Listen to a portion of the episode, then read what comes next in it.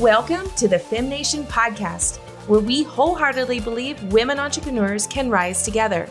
Success comes in many flavors. There are no secret strategies. Women entrepreneurs are rewriting history by defining success on their own terms. Hi, I'm Whitedove Gannon, the down to earth chick with a different name.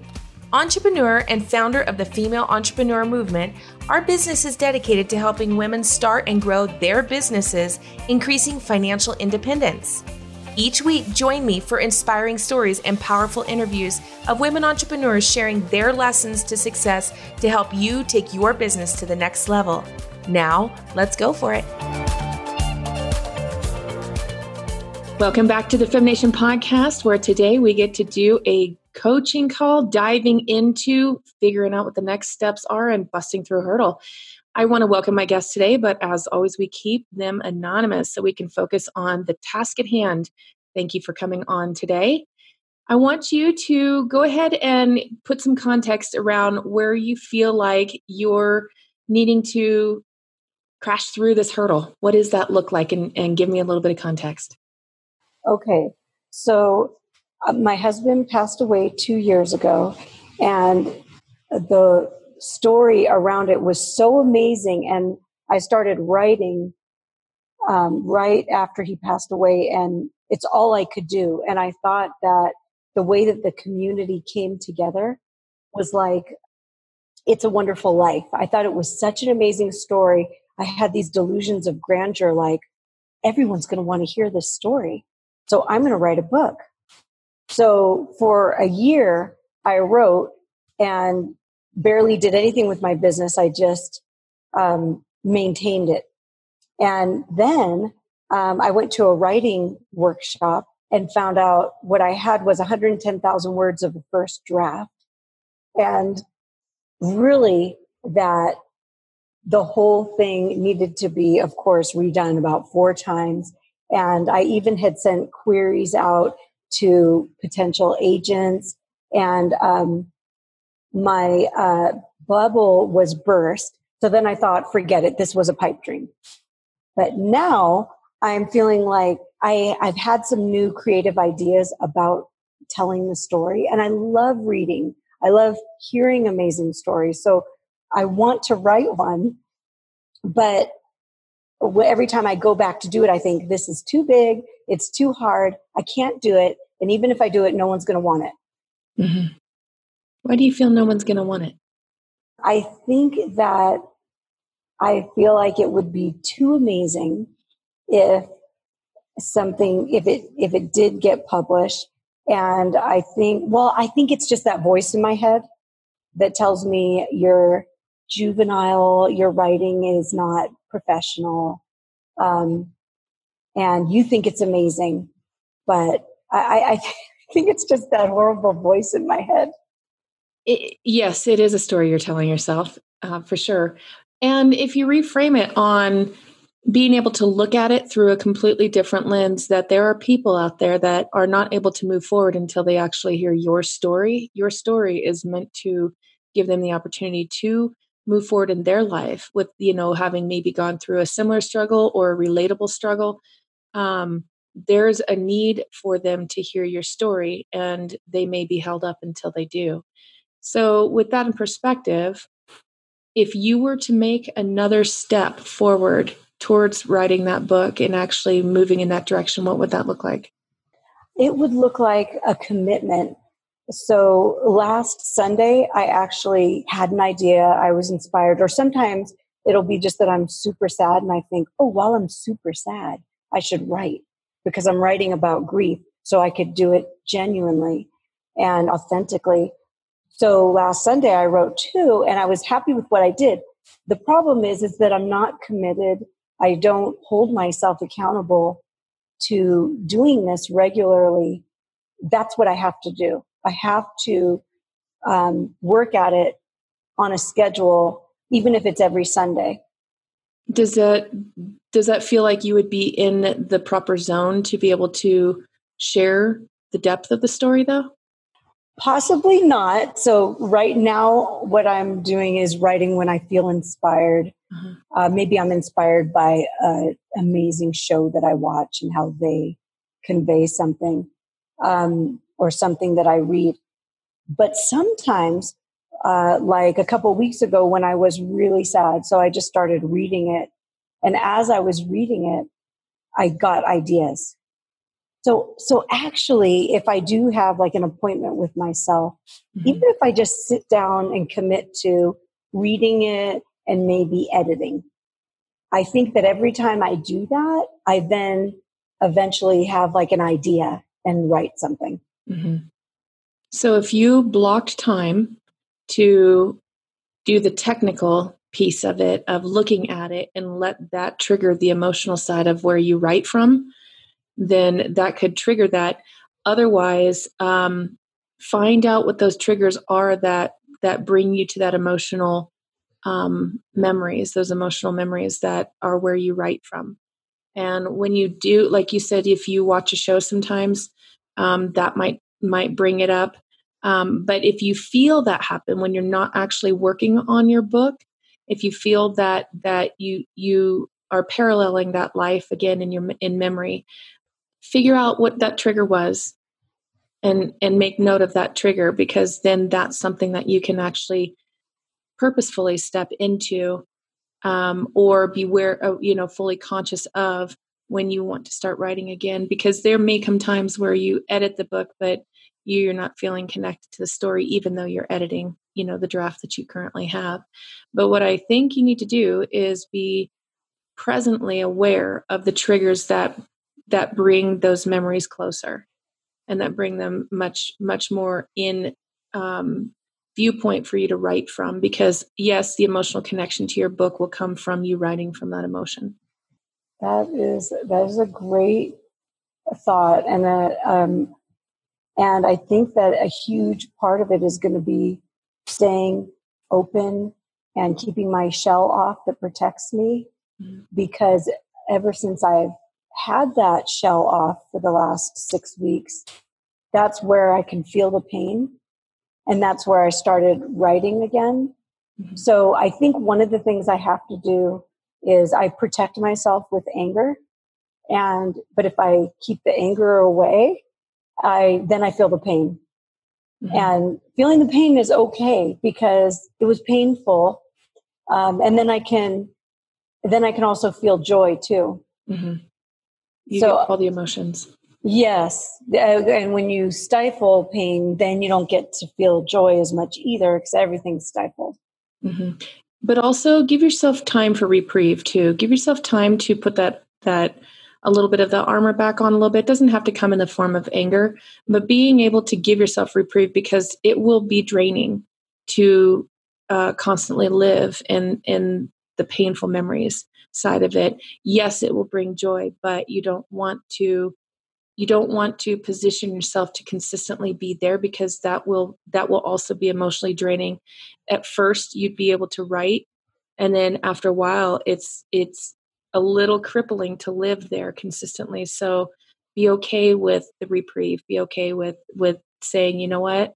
I just can't today. I just need to be strong today. I just need to be here right now instead of in the memories consistently as well you know? So there it is okay as long as we're present as long as we're very much aware that our actions are specific so there is a space and time for being in that in the memories and in the hard stuff and dealing with the hard stuff in life there is a space and time but knowing that that's a space and time and there there also is the opportunity to have reprieve from that but then also choosing to step out of it and say, okay, right now I need to work on this. I need to be present in my current world.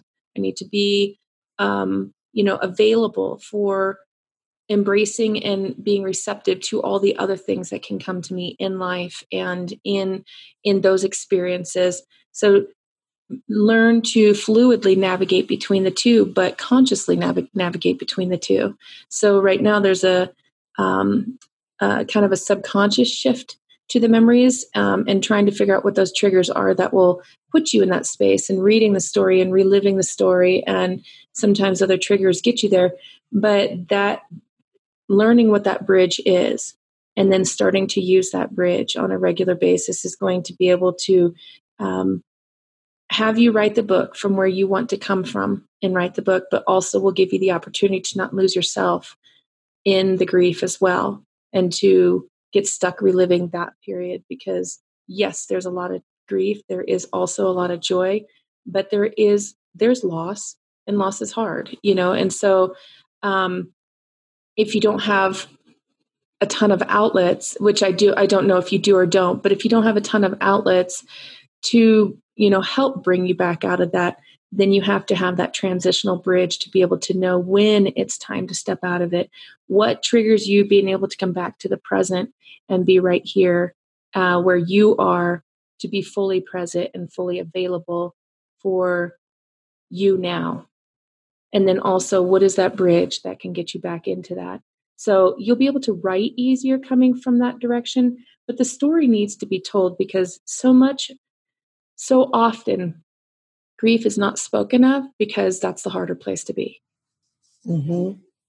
Yeah, I was even as I stepped back into when I moved from California to Colorado and then I joined a business networking group, I was embarrassed to tell people that my husband passed away, but I didn't feel like they'd know me at all if I didn't tell them. And I think part of it is just that it's it's hard and it's mm-hmm. heavy. Okay, so speaking of the fact that it's not talked about, I can understand. Mm-hmm. I, I, was in meetings with a, a person and um, different people to get to know them better. And I'd ask myself for the first half of the meeting, Am I going to tell them? No, I'm not going to tell them. And then once I did, I found that I felt closer to the person I was meeting with. Mm-hmm. So it's it's part of my story and, and anyone who's experienced it. And um, I think talking about it helps. And actually, what I found out is they seem to open up to me more too. Mm-hmm. Um, so anyway, it's a it's a humanness yeah is relatable and no matter where any one of us are at and especially in business groups we put on our professional face and when we go out into the world we go to the grocery store we don't wear our stuff on our sleeves. We typically don't. Very seldom do people do that because we don't want to drag other people down into a moment where we're at or a moment that we lived that was was hard. Um, but having that component is relatable and every single person has gone through some form of it somewhere in their life. None of us escape grief. None of us escape that emotion. We don't get to. And so, still choosing who you want to talk to about it is fair. That's for you. Um, and there are sometimes we hold certain things in our experiences in our lives that are important to us and are very close to who we are deeply as a person and it's not the time to share it's not the people that you want to share it to and that's okay but also when you write your book that will release some of having to decipher if you should or shouldn't tell it because then the story is to the whole world and anybody gets to read it. And so a little bit of that might be defensive that in the back of your mind check this too and and sit with this thought sometimes that in the back of your mind are you are you hesitant to let the world know publicly your story when you've struggled with telling people individually whether you should or shouldn't share the story? You know, so is there a little bit of um of a disconnect there? I'd I'd uh, I'd inquire internally yourself if there is because you're sharing it with the world. But the world needs to hear it and they want to hear it. Those that are meant to know your story will pick up your book and will read your story and it will change their life and give them perspective and it will fulfill what they need it to fulfill. Well, you saying that and what you said earlier too, that there are people who need to hear it inspires me and really makes me want to do this and motivates me. And I have no problem telling the world it's really one on one. Yeah. Yeah, it's vulnerable one on one. And you're going to go through that emotion when you release your book. You will feel a sense of vulnerability. And while you're writing it, it's one place because it's still private and it's still yours. But yeah. when you release that, you're going to have a sense of vulnerability that will play a factor, but it will be okay. And uh-huh. it'll just and, and step step into looking at that and figure out why are you feeling vulnerable with it? Why does why does why do you want to keep that for you? You know, make sure that it's not coming from a place that, you know, somebody else gets to have an opinion on how you walked this this hard time in your life you know and nobody gets to have an opinion that affects you. They can have opinions but they don't need to matter. They don't get to matter because they didn't walk it. You're sharing it and that's just what it is but there will be a vulnerable point in time for you when you release the book. Um, what would be a good outline for you, a good next step for you to actually work towards writing more consistently or figuring out what the triggers are that get you into that that frame of mind to write? Okay. Well, first of all, I'm excited that you told me that it's good to have times where I'm present and separated from it because then I was feeling, I guess I was feeling a little bit guilty because I have a, I love skiing. I've been skiing with my new ski buddy and um, doing fun things, roller skating, and I'm looking at skiing with my nieces and nephews. Now I see that, now that you had said what you said, as part of the formula, is that's part of, in addition to doing my business, being in the here and now and not being in the trenches of the pain.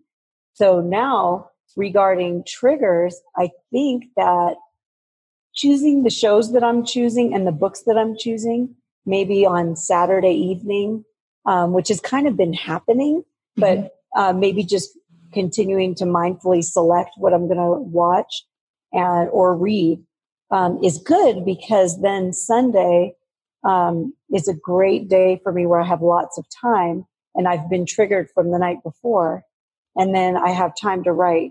Um, I like to do it when I have a lot of time because I really enjoy it. I enjoy sitting on the couch with my two dogs. Mm-hmm. And I can't really get into it if I'm doing something and then I try to do it and then I have to do something else. So I like having that block of time. So I think that um, planning that out, you know, doing that and just being mindful of it. What I do Saturday evening to trigger it and then Sunday having that time to write. And another thing that is a trigger is when I have dreams. But I think that when I'm reading something that's in the same subject or watching a show, I tend to, to have those dreams. Right. Um, like uh, one night I had recently a dream that my husband wasn't letting me help him when he was because he had MS and then cancer. And in the dream, he wasn't letting me take care of him and I was devastated. But what I got out of that when I woke up was that I got to take care of him. Mm-hmm. The dream isn't the way it was. Right. So I hadn't realized fully that I got as a gift. It was a gift for me to be able to be there with him and take care of him. And it's hard to look at those hard things and lean into them sometimes. But when you do, like leaning into kind of analyzing what that dream, you know, at first it was like, wait, what? And then it was like, wait a minute, this is what I get out of it. Leaning into that is what's going to keep you present, present yeah. with a focus. Yes, as opposed to just being crushed by how sad I was. Right, right. But consciously navigating throughout all of that is is the biggest piece of this knowing that you're in this moment right now knowing that you're choosing to go back in time and and revisit painful memories knowing that you're going to put on the lens of seeing the perspective out of it knowing that you're going to share that in the book but being consciously present at the moment for every piece of this part of your journey from now is what's going to keep you moving forward on being able to be productive and get that book out to the world that needs it Yes, I love that. Yeah. So thank you. Thank you for coming on today. It's been really neat to jam with you on this, and I do hope that you keep me informed on how that progresses. Oh, I will. Thank you so much for having me. You bet. Thanks for listening to the FemNation podcast. Be sure to check out our show notes for more details from the episode. If you love the show, share it with a friend or drop me a note. I'd love to hear from you over at whitedovegannon.com or find me on social media. Until next time, keep moving forward